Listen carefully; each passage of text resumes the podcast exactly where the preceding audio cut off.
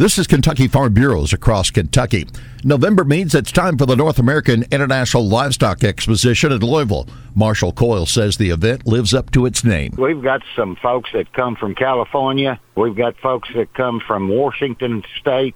Every state will be represented there for the North American.